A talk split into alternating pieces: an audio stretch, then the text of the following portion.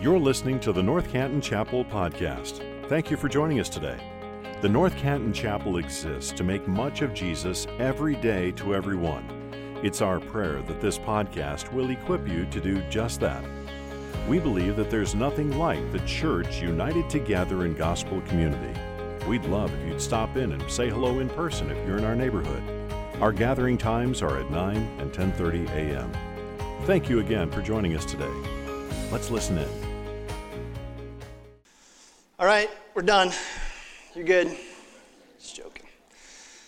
So, um, school, right around the corner for a lot of us. And how many of you know this feeling as a parent? And I don't care if it's like kindergarten, high school, or college.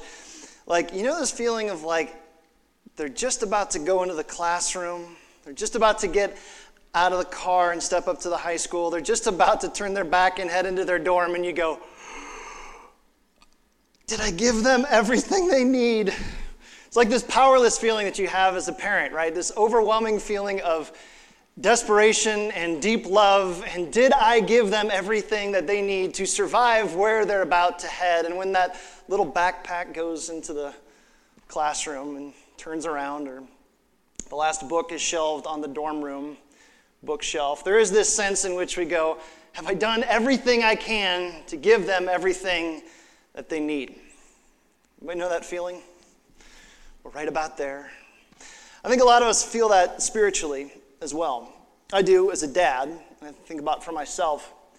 We stand at the edge of an unknown culture. We see things shifting and moving in ways that none of us are really comfortable with, and we go, ah, do I have everything I need to prepare for this unknown? If you've ever felt that way or ever asked that question, today is going to be for you because it's exactly what I believe the Apostle John has here at the end of 1 John. We're wrapping up our 10 week summer teaching series this morning through 1 John, and it's been a lot of fun. It's been hard work getting through 1 John. But over these last five chapters, John has poured out his heart for this church that he deeply loves. He's been very direct, but he's been very kind. He's been very tough, but he's been very tender. He's got strong words that always come from a very soft heart. And then here, as he's about to wrap everything up at the end of chapter 5, it's easy to imagine John being that loving parent on the school steps going, have I given them everything they need? Like one last little piece of advice, just one last little thing before you go. That's our text this morning. Last thoughts for lasting change, final words in a world that's falling apart. John wants to give this church one last shot at certainty. So, 1 John 5, 13 through 21. We're going to close out this series. I want to give you three truths to cling to in a world gone crazy. And you put them together, these, these three truths teach us one thing that certainty from God follows intimacy with God. We all want certainty, right? Spiritual certainty. We want to know everything's going to be okay. We want certainty from God. John wants to teach us that the only way we get that is intimacy with God. So, whenever you're reading God's Word, um, we need to remind ourselves that we're reading a different people group and a different culture and a different language on a different side of the world hundreds of years ago. And that culture and everything that surrounds it shapes what was written and what was read. Scholars call this cultural context, okay? And at this point, all the way through 1 John, we haven't done a ton of that, but we want to do that this morning because there's one piece of cultural context that I want to give you that shapes how John talks about what he says at the end. Now, whenever you hear the word Ephesus, Ephesus is a city. It's the city to which John wrote, it's the city that he pastored the church in. Whenever you hear the word Ephesus, I want you to think of something. I want you to think of the temple of Artemis. For you note takers, it's A R T E M I S, Artemis. Okay, she was the Greek goddess of fertility. And the entire Ephesian economy, their entire culture was built around her temple, the Greek goddess of Artemis. Artemis's temple was a 43,000 square foot complex lined with 127 marble columns, each 60 feet high. That's a football field that's taller than the Hoover building. That is a massive deal. On your way down Main Street, if you were to visit first century Ephesus, you'd have to go to Artemis's temple. It's kind of just what you did. It's kind of like coming to Canton to visit the Hall of Fame, right? It's what they were known for. And so on your way down Main Street, on your way to Artemis's temple, you would pick up an offering to bring to the temple. It was usually some incense or it was a local wine. And you would bring that to the temple as an offering to Artemis. Bonus points if you picked up extra offering for the priest who worked there. Double word score if you engaged the services of a temple prostitute at Artemis's temple. Triple word score if you bought one of those little silver statues to Artemis that were made in the city and take it home and put it on your mantle. True thing, you can read about it in Acts chapter 19. But you put all of that together, the worship of Artemis, if you do it all right, you get all your ducks in a row, check all the boxes, then maybe you'd have a good crop that year. If you did it all right, maybe if you were pregnant, your baby would be healthy. If you did it all right, maybe your mom or dad who was sick would be made well. If you did it all right, maybe. Spiritual certainty, knowing where you stand, is a value in Ephesus, and it's all tied to Artemis. And into that deep culture of profound uncertainty and darkness, John writes with a renewed purpose. Here it is in verse 13. Listen, he says this I write these things to you who believe in the name of the Son of God, that you may know that you have eternal life, that you may know. This is John on the schoolhouse steps saying, Look, I don't want you just to wonder. I want you to know. Your future isn't tied to the whims of a cultic goddess, but tied to a God who knows you, loves you, sees you, cares for you, and can rescue you. And for John's audience, steeped as they were in this rising cultic culture, you had to know that was just unbelievable. That we can know God. We don't have to hope so, we can know. It's easy to imagine them gathered in their first century house churches, and a husband turns to his wife and he goes, Can you believe it? We can actually know God. We can know Him. Hmm. So, all of that is the cultural context surrounding John's words for us this morning. So, with his purpose blown wide open, let's get to it. Truth number one here you go God hears us. The first truth to cling to in a crazy world. Truth number one God hears us. And let's take a look in verse 14. Here's what he says. And this is the confidence that we have toward him that if we ask anything according to his will, he hears us. And if we know that He hears us and whatever we ask, we know that we have the request that we've asked of Him. Now He takes all of that and now He's going to turn it horizontal. He says, If anybody sees his brother committing a sin not leading to death, he shall ask God, and God will give him life to those who commit sins that do not lead to death. There is a sin that leads to death. I don't say that one should pray for that. We're going to talk about that in just a second. All wrongdoing is sin, but there is a sin that does not lead to death. We're going to do a quick little study on that. This whole business of a sin that leads to death, this is unbelief in who Jesus is. Okay?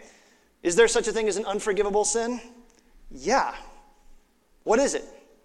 Saying, Jesus, I don't want you. That's unforgivable because this is God's provision and you're rejecting that. And so John says, look, look, look, if you see somebody who's struggling with sin, who's wrestling, fighting against spiritual doubt, pray for them. But the real power in this passage is in verse 14. He's obviously talking about prayer here. He uses the word ask in verse 14, request in verse 15, and then he actually says prayer in verse 16. John gives us a couple insights into prayer that we really need to key in on, and we're going to take the next 10 minutes and just look at verse 14 because there's a ton in here that we've got to get right. And if John is standing on the schoolhouse steps, sending this church into a crazy world, this is the one thing that he makes sure that they're very clear on. So, first thing we want to see it's right there in the text. We come to God confidently. We come to God confidently. Now, maybe you've never thought about this, but everybody has a natural picture that comes to your mind when I say God. We all have a, a, picture that comes to our mind, a natural conception of what we think God looks like, and it drives our prayer life more than you'd really ever want to admit. We drift into two extremes typically. We either treat God too flippantly or we treat God too fearfully. Flippantly. Let's talk about that one first. It looks like this. Here's what it looks like when we come to God too flippantly. All right, we just kind of like waltz in. We go like, okay, hey, um, cosmic genie in the sky. Here's what I need. Rattle off a couple requests, and then I'm like, okay, gotta go. It's back on with my day. Right? I come to God too casually. Trouble with this one is prayer becomes something of a transaction. That's too flippantly. What about when we come to God too fearfully? It looks a little bit like this, and some of us know where that picture comes from come to God too fearfully. Like, and this is when God's just not that into you. When you go like, well, he's like this dad who like is listening to you while he's looking over the edge of his newspaper or like when he's holding his iPhone. Like you're going, you're not you're not really into listening to what I have to say right now. He's distracted, he's distant, and he's probably a little annoyed with you. These are these two extremes. We come to God too flippantly or we come to him too fearfully. So how do you strike the balance between these two extremes? The word that John uses here is confidence. Did you catch that? This is the confidence that we have. It's right there in the middle of verse 14. And the Greek in this literally means prolonged conversation. Prolonged conversation. It's the kind of talk you have with your kids when you have nothing else to talk about. Those weird but wonderful road trip conversations in the minivan. The times when you're sitting out on the back deck and conversation just meanders. These conversations don't really have a roadmap, but boy, are they enriching. Do you ever talk to God like that? That's John's point. You want to be certain where you stand spiritually? Certainty from God follows intimacy with God. But not only do we come to Him confidently, John says something else in here that is mind blowing to me is he says, we come to him directly. He says, if we ask anything according to his will, he hears us. Stop for a second. Let me ask you a question. Who do you pray to? Now, sounds like Sunday school. I pray to God, of course, right? Like, that makes sense. I pray to God, I talk to Him. This is how Jesus taught the disciples to pray. He says, Our Father who art in heaven. Paul describes this in Romans 8 when he says that our spirits cry out, Abba, which means daddy. Daddy, Father. It's this very tender, fatherly tone that accompanies prayer. Hence John's words in verse 14 He hears us. What a confidence builder that is, that the Creator God of the universe hears you when you pray. Wow.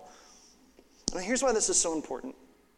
And I want to say this with sensitivity for those who have come out of different church traditions, especially those who have come out of a Roman Catholic background. What comes to mind when I ask, Who do you pray to? actually reveals what you believe about Jesus' work on the cross. Okay, so track with me here for a minute. Like, it's great to say, like, God's your father. You can come to him. Come confidently. He hears you. Just come on in. Like, it's great to say that. But then there's this question, like, underneath all of that, where I go, how? like, why? God's holy. I'm not. God's high up there. I'm way down here. God has no sin, and I'm steeped in it. What about me garners his favor? Why would the holy God of the universe ever welcome Brandon Marshall into his presence? Doesn't he know who I am? Who is able to give me access to the throne room of Almighty God? What a great question. Over the years, different church traditions have missed this very fundamental point. And it's what John wants this church to get so clearly is that if you trust Christ and Christ alone for your salvation, meaning if you say that his blood is sufficient to make a guilty man innocent and a dead man alive, if that's you, then at that moment, the creator God of the universe looks at you as his perfectly holy adopted child. That's called justification. How does that happen? Listen to how the writer of Hebrews says this. If you're taking notes, this is Hebrews 10 19. Since we have confidence, it's the same word in Greek that John just used. Since we have confidence to enter the holy places by the blood of Jesus, let us draw near with a true heart and sincere faith. Did you catch it? Where does that confidence come from? It's not from my swagger, it's not because I'm awesome. Where does it come from? By the blood of Jesus. I don't think we get how astounding that is.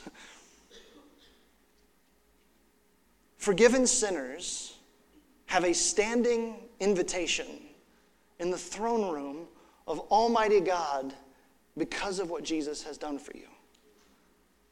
Because of Jesus, you don't have to confess to a priest. You have a priest. His name's Jesus. You don't have to ask anybody else to, to, to pray for you as like something in between. There's one mediator between God and man, the man Christ Jesus. You don't have to light a candle to some unknown saint. You can go right to the creator God of the universe.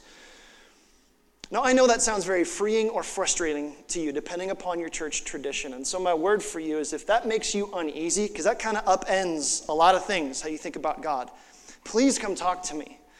Because, like John, I want this to be crystal clear for you you can have confidence and certainty in a crazy world because you get to go to God directly. That's astounding. So we come confident, we come directly, and then this last little insight from verse 14 we come clearly. Go back to verse 14. Here's what he says. You caught that little nagging phrase in the middle that we're all tempted to skip over.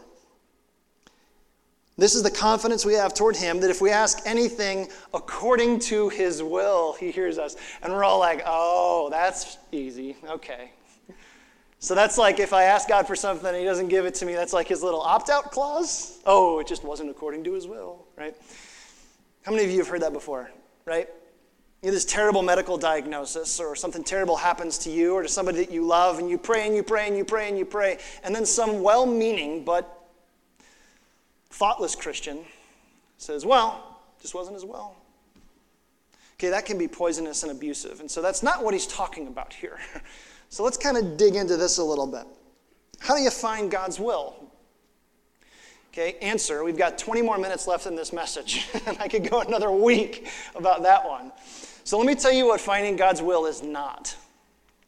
It's not this like mystical puzzle that you got to figure out. And I think a lot of Christians have bought into that without really knowing it because we use phrases like this like, oh, I got to find his will.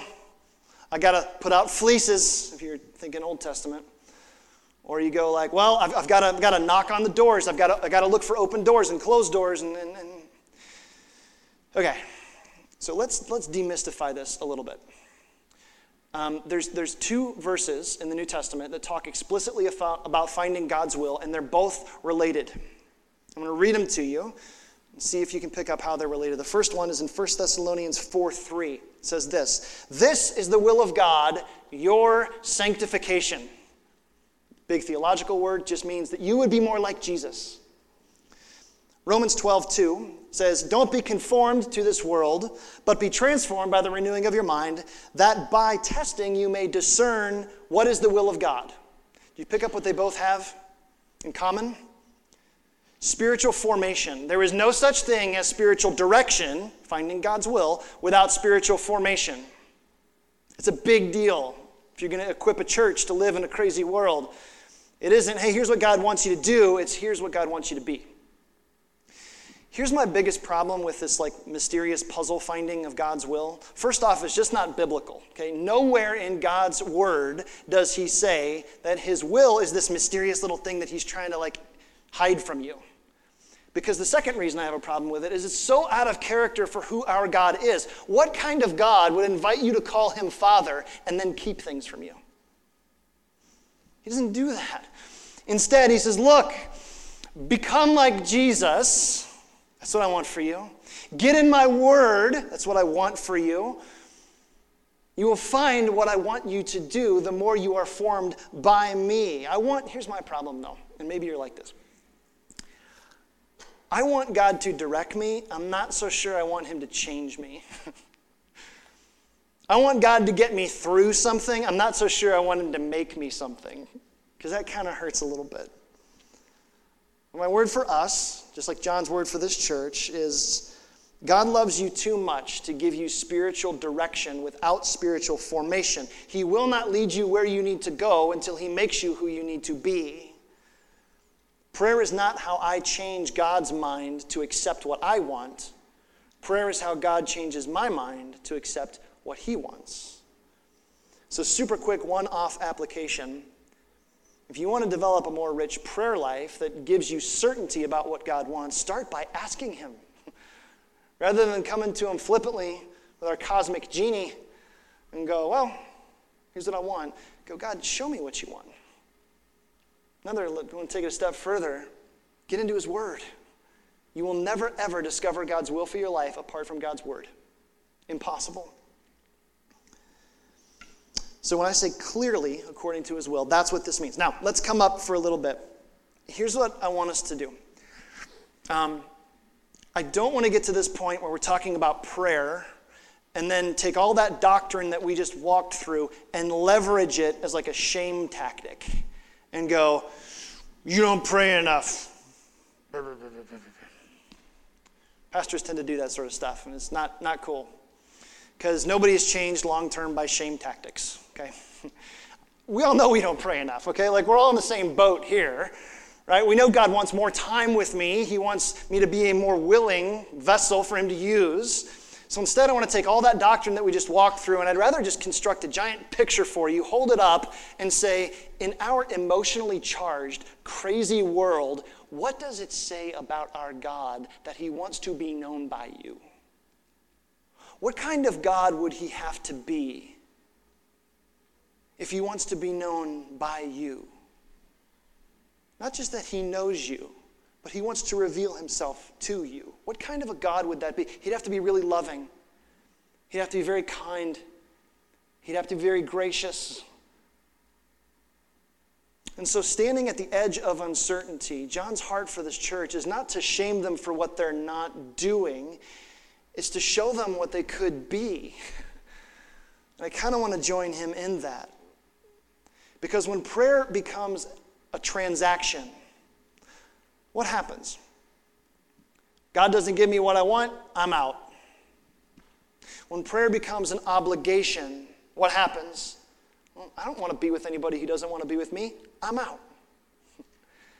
And so John aims for this center point where he says, Look, you come confidently. How do you come? You come confidently. Why can you come confidently? Because of who? Jesus. And so, this is this first thing that John wants us to really understand. Certainty from God follows intimacy with God. That's the first truth to cling to, that God hears us. Truth number two God protects us. God protects us. Let's look at verse 18. Some more great, deep stuff in here.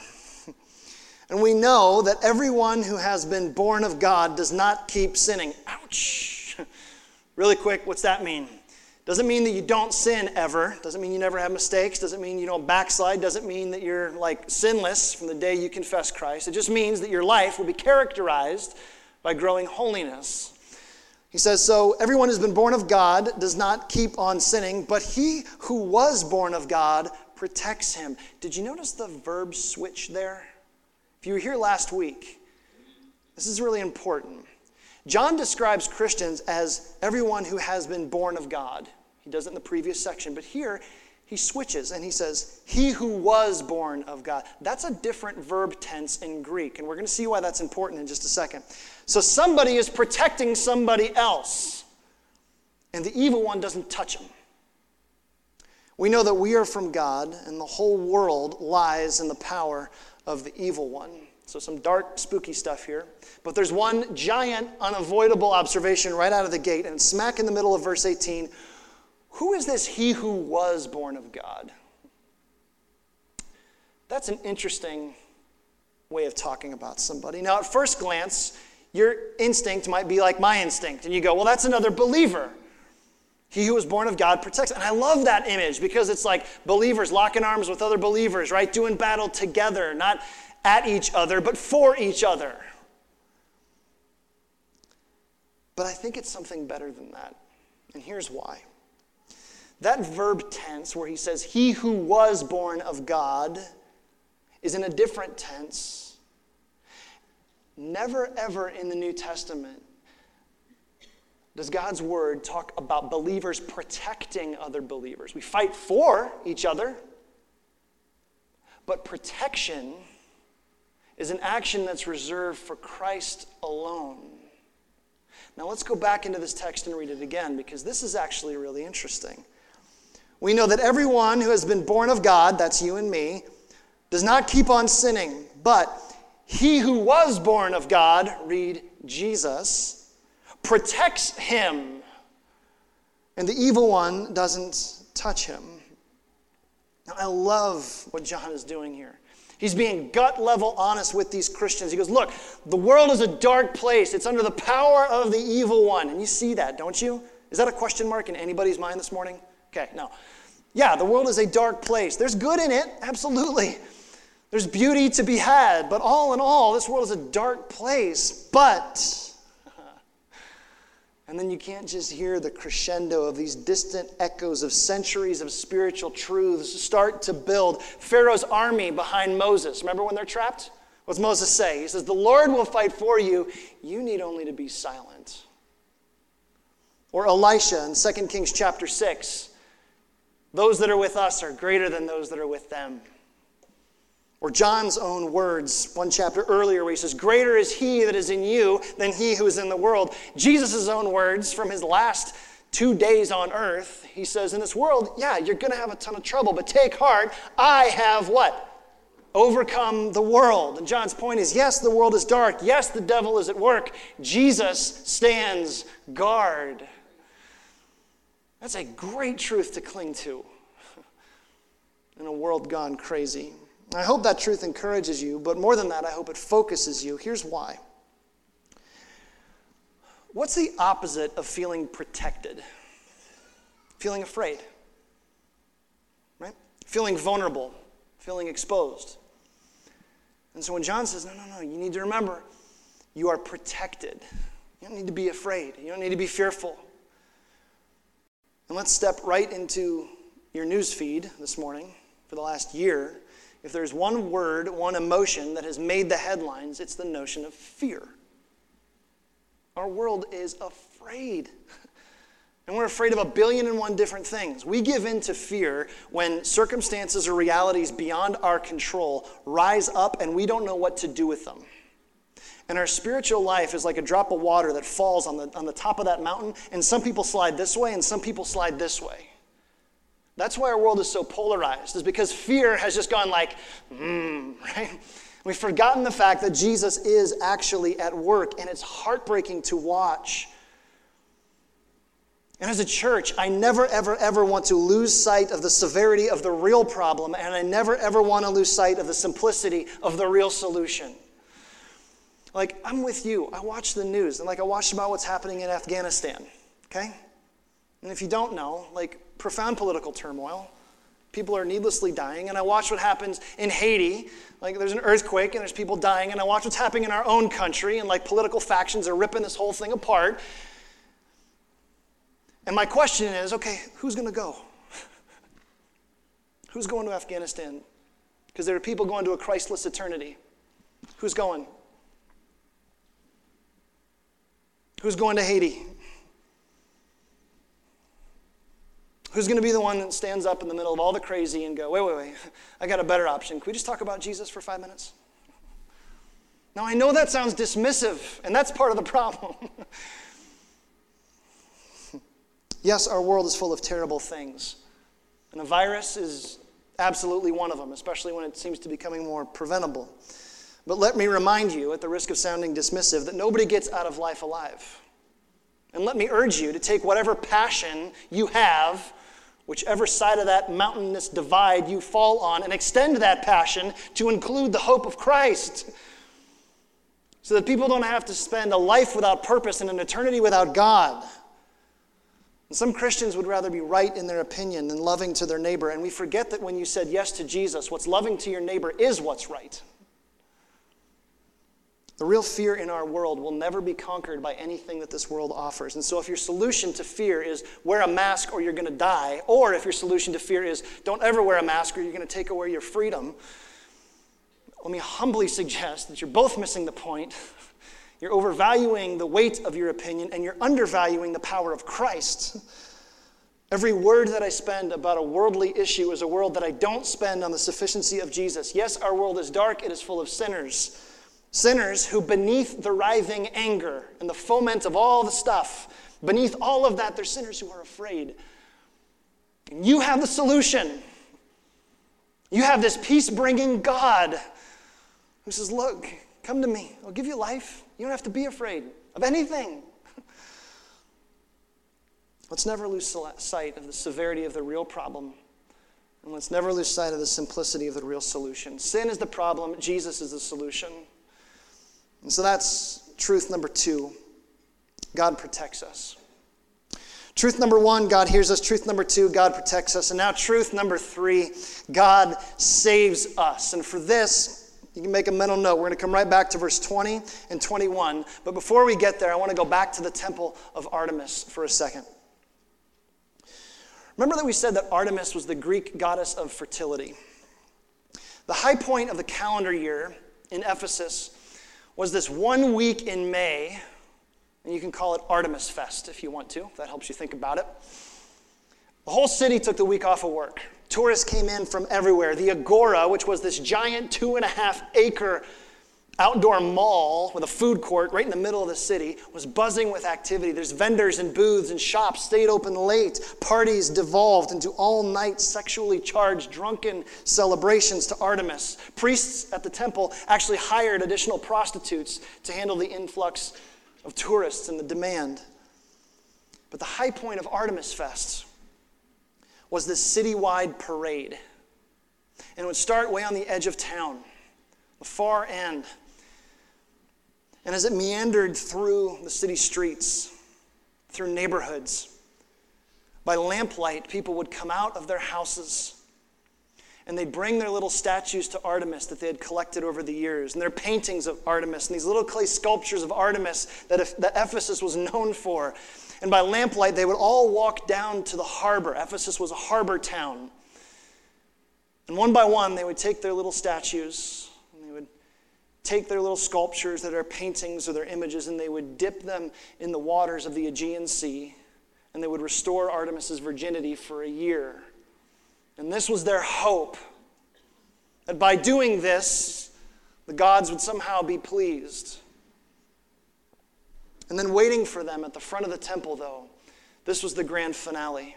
They'd walk back around a hill on the north end, and they'd walk to the temple of Artemis. And then, right in the front of the courtyard was a giant tree. This giant tree, this symbol of fertility, the hope of health. And then to cap off Artemis Fest, pregnant women would run up and touch the tree, hope that their baby would be okay. Blind people would come and they'd run up and they'd touch the tree, hoping that they could have sight again, maybe this year. If your mom and dad were sick, you'd, you'd run up and touch the tree on their behalf and hope that they could get healed and be restored.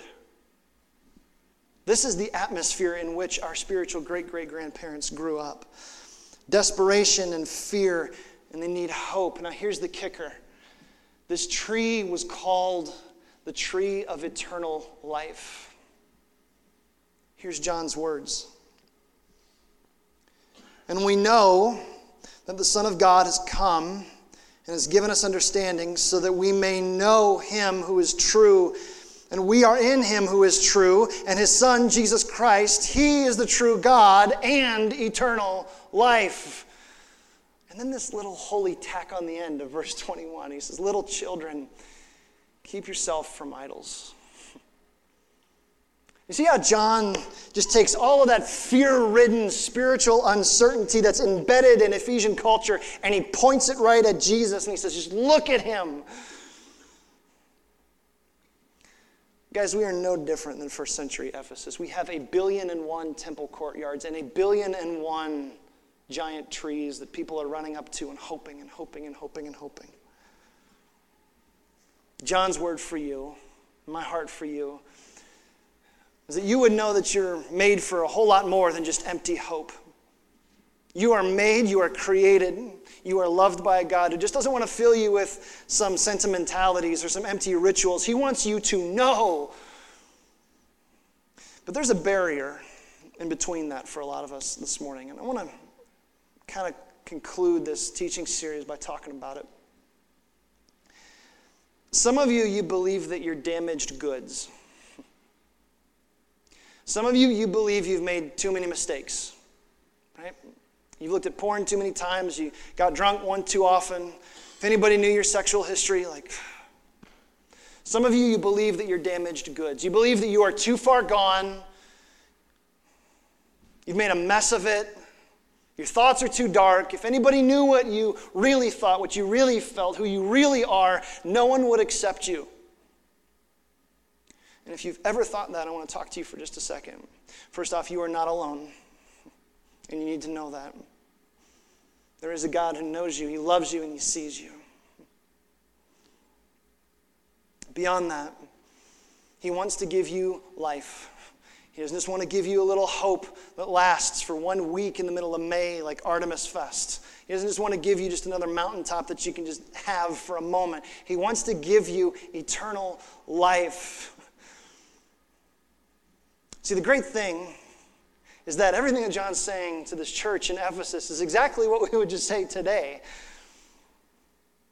Our God doesn't ask that you bring a sacrifice, our God is the sacrifice. And he says, I'm just going to offer myself. Jesus' words.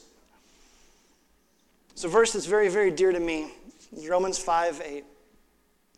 God demonstrates his own love for us in this. While we were yet sinners, Christ died for us. What that means is you don't have to clean up your stuff first. You don't have to get your life together first. You don't have to figure out all your questions first. God saw us in our moral ambiguity, in our uncertainty, in our fear, and he doesn't say, hey, come to this temple after a parade. No, he comes to us in love.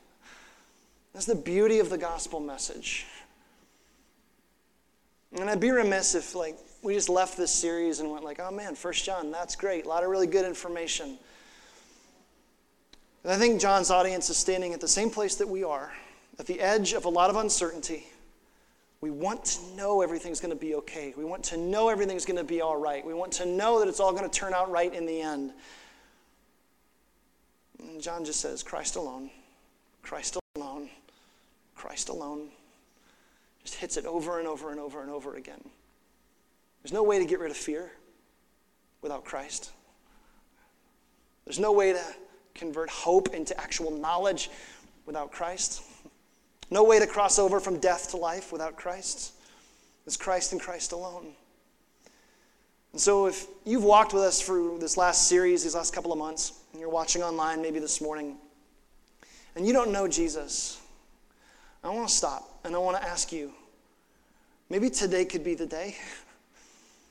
Maybe just sitting in your seat, just maybe by yourself, or pray with somebody who came with you and say, Okay, Lord, I'm yours.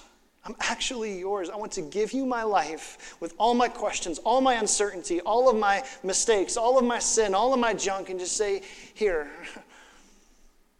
You've already heard that this morning a couple of times. You heard an in Angel's story, you've seen it in this text, you've heard it in our worship. And so I just want to go, okay, is that you? Is that really you? Let me pray. Lord, we praise you for your goodness. This world is so uncertain and it is so fear ridden, and yet you have given us confidence. You've given us certainty. You've given us life. You've given us something we can cling to. That you hear us, you protect us, and you save us. Father, we just ask for your help. For those in this room who know you, Lord, would you burn that fire a little hotter in our heart? To go to these hard places and to do these hard things so that people would not have to spend a Christless eternity. God, for those in this room who don't know you yet, Spirit, would you work? I pray that they would know this is a safe place. You are a safe God. You are very, very good to us. Father, we love you. Thank you for Jesus. Thank you for his cross. And it's in his name we pray. Amen. Thank you for listening to this episode of the North Canton Chapel Podcast. If this ministry has blessed you in any way, please share this episode with your friends or spread the word on social media. If you subscribe and leave a five star review, it goes a long way to helping us make much of Jesus every day to everyone who hears these podcast episodes. You can also donate to this ministry at ncchapel.com forward slash give. Thanks again for joining us. May you go out into your places and spaces, making much of Jesus every day to everyone.